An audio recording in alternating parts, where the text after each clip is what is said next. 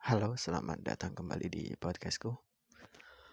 Kenalin aku Ali Sanawa. Bagi teman-teman yang belum kenal, aku biasa dipanggil Ahlis. Di episode ini aku pengen share, aku pengen ngobrol tentang yang akhir ini, akhir-akhir ini melanda negeri kita. Bukan negeri kita saja, namun bahkan seluruh negara di dunia sedang panik menghadapi wabah ini. Ada dua perspektif yang kita bisa ambil jika dalam artian wabah atau virus corona ini kita anggap sebagai musibah, tentunya iya. Karena ini bisa dibilang mematikan segala aktivitas manusia yang seperti pada umumnya yang sebelumnya aktivitasnya sering keluar atau kerja di kantor masing-masing. Sekarang banyak yang dirumahkan, ada yang disuruh bekerja di rumah, ada yang dirumahkan benar-benar nggak boleh bekerja. Ada juga teman-teman yang masih harus berangkat ke kantornya karena memang tuntutan pekerjaan. Aku mengapresiasi banget buat teman-teman yang masih bekerja di kantornya, di perusahaannya, demi menghidupi keluarganya. Semoga apa yang teman-teman kerjakan nantinya bermanfaat buat teman-teman dan buat keluarganya. Karena memang aktivitas yang dimatikan di sini banyak sekali baik itu sifatnya peribadatan atau yang sifatnya kebutuhan sehari-hari atau aktivitas sosial sehari-hari. Namun aku mau share di sini kalau misalnya kita terpuruk menghadapi hal ini, kita terlalu banyak mengeluh akan wabah yang men, yang terjadi saat ini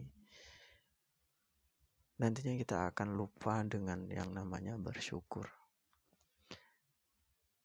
tanpa kita sadari kita masih bisa menikmati atau kita barangkali ada teman-teman yang masih sehat walafiat masih bisa beraktivitas sehari-hari walaupun itu di rumahnya.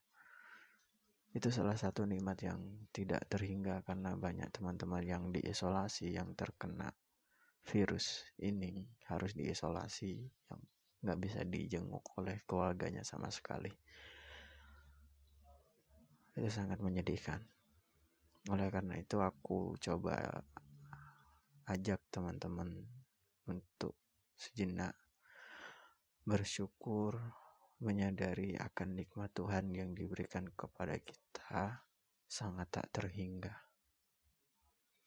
Dan aku juga pernah menulis tentang apa itu nikmat. Dan ini aku tulis dalam bentuk puisi. Nikmat, apa itu cobaan? Anugerah atau kamu musibah? Kala semuanya mencari, dia tertawa geli. Kala semua memburu, dia kabur tanpa rasa haru. Kala semua ingin mengumpulkan, dia tersenyum dengan wajah kusam. Lalu kapan dia mencari? Dia bersedih, bahkan meronta tanpa arti. Apa itu pernah terfikir? Apa itu pernah terbayang jika kamu diam dan dia diam? Berhentilah mencari, dia bakal mencarimu. Ibarat magnet, akan tarik-menarik seperti gravitasi. Tiada sesuatu yang di atas yang tak jatuh ke bawah. Itulah hukum alam sesungguhnya.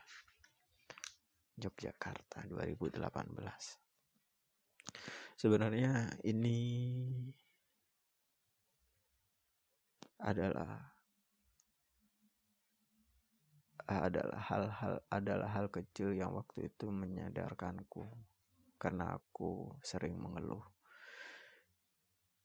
Sebenarnya nikmat itu selalu ada setiap saat selalu ada setiap saat. Kita bernafas saja itu sudah termasuk nikmat. Itu sudah termasuk nikmat yang tidak terhingga sama sekali. Sehingga kita lebih fokus kepada nikmat yang sifatnya material. Sehingga kita tidak menyadari bahwasanya ada nikmat-nikmat yang sifatnya non material yang selalu diberikan Tuhan kepada kita dengan jumlah yang tak terhingga. Maka sangat miris kalau misalnya kita mengeluh karena keadaan materi kita yang tidak seperti yang lain. Misalnya kita iri dengan harta yang dimiliki oleh orang lain kita iri dengan karir yang dimiliki orang lain. Seakan-akan kita tidak menyadari bahwa keagungan Tuhan dengan memberikan kita kenikmatan yang kadang yang tidak pernah terhitung ya, dan tidak terduga sama sekali itu kita lupakan. Oleh karena itu aku dulu sempat merasakan kalau misalnya si nikmat yang sifatnya materi atau lebih kepada harta kenapa kita harus mencari kenapa kita harus mengumpulkan Kenapa kita harus mencari? Kalau emangnya kita merasa kehilangan, kenapa harus mencari? Kenapa kita harus mengumpulkan? Emang gitu, emang semuanya atau harta itu hak kita? Enggak juga, karena kita diciptakan, kita dilahirkan di dunia ini juga nggak memiliki harta sama sekali. Kenapa sosok kita mengumpulkan? Waktu itu terbesit dan beberapa pikiran itu terbesit waktu itu. Dan memang sih kalau kita dan aku ingat betul beberapa pepatah dari ulama-ulama waktu itu ulama-ulama Islam yang mengatakan jangan mencari biarkan mereka yang mencari kita. Jadi semakin kita kejar maka semakin jauh itu yang sifatnya duniawi biar nggak terlalu lebih jauh aku juga mau share aku juga mau berharap aku juga berharap semoga teman-teman selalu dalam keadaan sehat dan semoga wabah ini bisa segera berakhir dan kita bisa beraktivitas seperti sedia kala. Terima kasih atas waktunya. Selamat istirahat, selamat, dan selamat beraktivitas kembali.